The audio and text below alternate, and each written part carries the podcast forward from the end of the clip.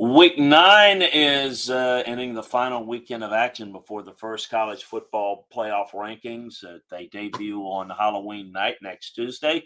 So the week nine schedule offers several key games that will factor into the selection committee's initial thoughts. So the only matchups pitting top 25 competition are Oregon strip to Utah, which I think is fascinating, which decides right now the Pac 12 second place team uh, behind unbeaten Washington, along with Duke at Louisville in the ACC. Five unbeaten national con- title contenders are double digit favorites away from home this weekend, including Ohio State, and top ranked Georgia, who plays its annual rivalry game in Jacksonville against Florida.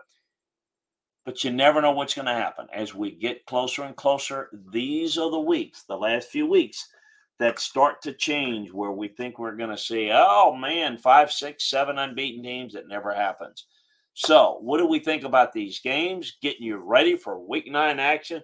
That is the topic on today's Friday edition of the Landry Football Podcast, part of the Landry Football Podcast Network, which you can get by subscribing, liking, and sharing the Landry Football Podcast Network on Apple, on Spotify, wherever you get your podcast.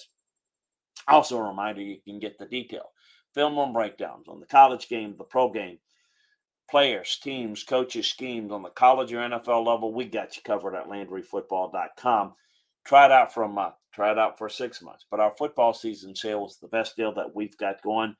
Take advantage of the football season sale, folks. It'll get you through the football season, but then it'll take you through the all important scouting season, free agency, the draft, transfer portal, recruiting, you name it. We got it covered for you. 12 months a year. Football from a playing, coaching, scouting, and front office perspective, LandryFootball.com.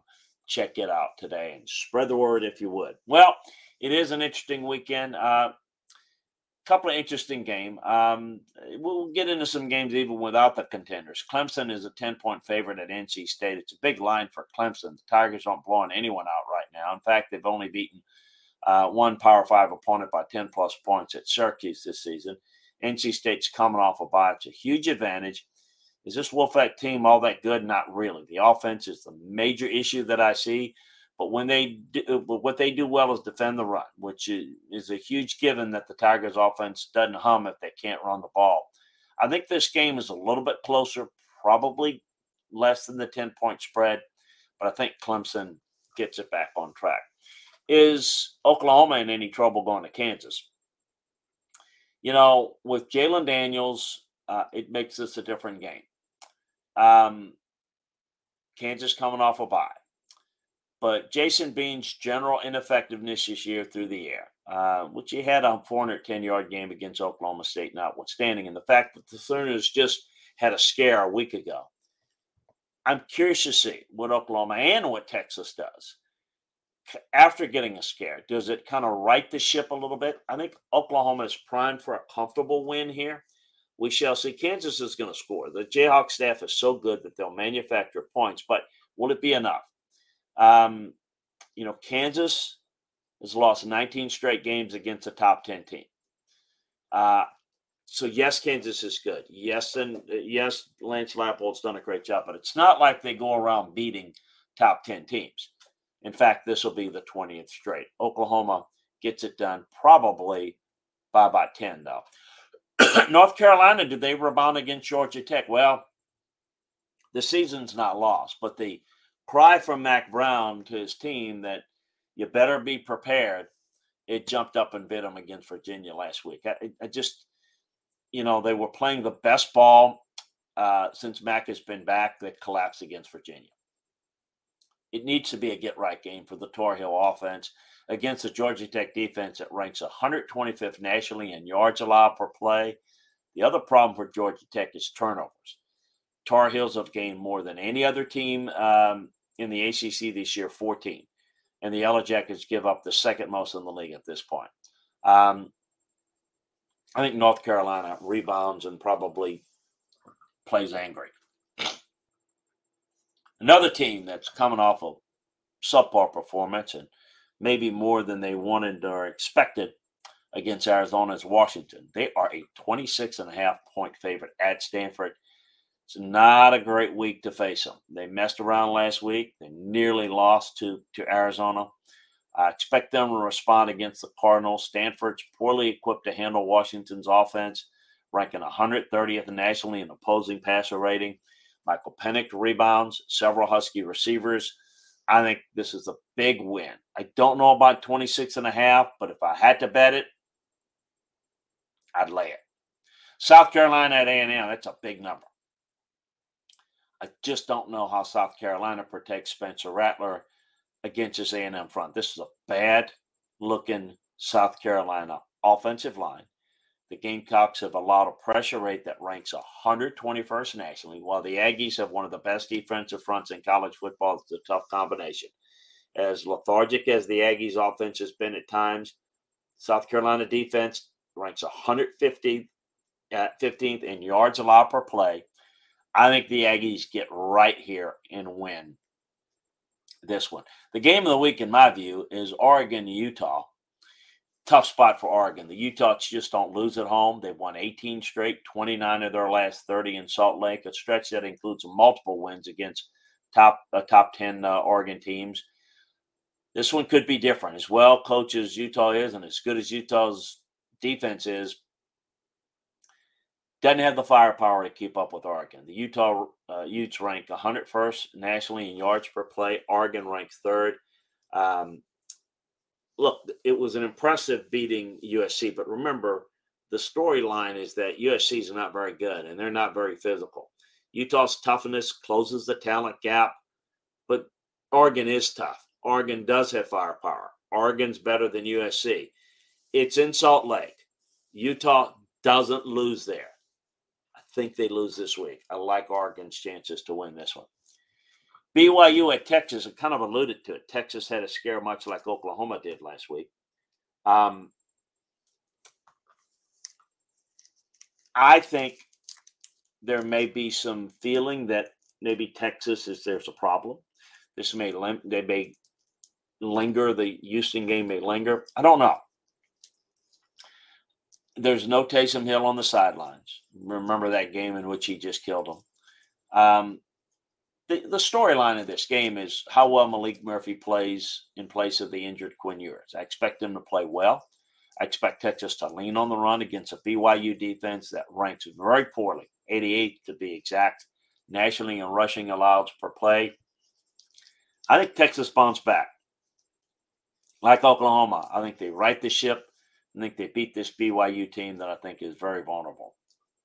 Tennessee's a three and a half point favorite at Kentucky. You got to be able to stop the run against Kentucky to have any chance. And the Vols are quietly, you know, pretty good in yards allowed per carry. Uh, I wonder if the bye week can create some spark for Devin Leary in this Kentucky passing attack, who's played terrible the last three weeks.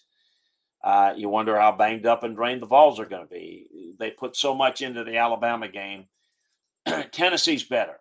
Tennessee matches up. They should be able to go on the road and win this one. But it's going to be about Tennessee's resolve here and Kentucky's pride. Um, but Tennessee's a better looking team. We'll see if that's the difference. Ohio State's a 14 and a half point favorite at Wisconsin.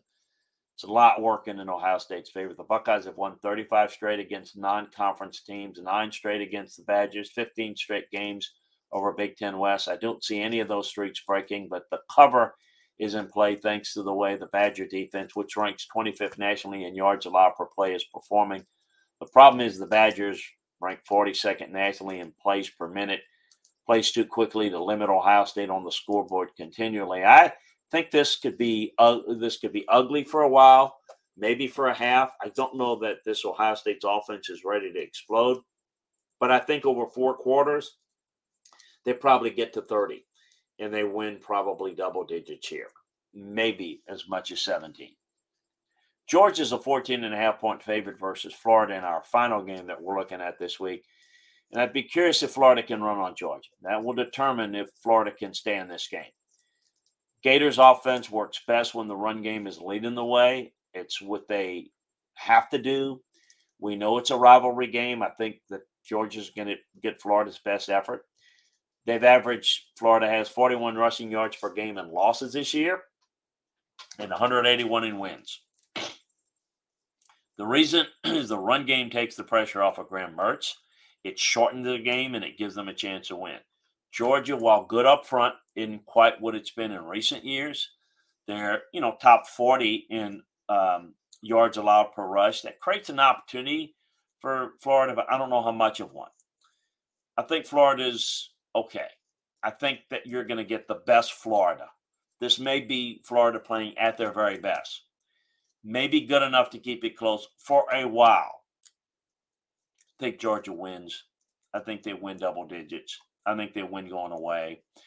Uh, I think Georgia, even without Brock Bowers, even not playing their best ball, they'll play again, as I like to say, the best teams determine the best teams is not determine how good they are when they're at their best, but how good they are when they're at their worst.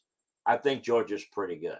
I think Georgia is really someone that knows how to play big games and knows how to win games even without their best game. I think they win here, and I think they win going away.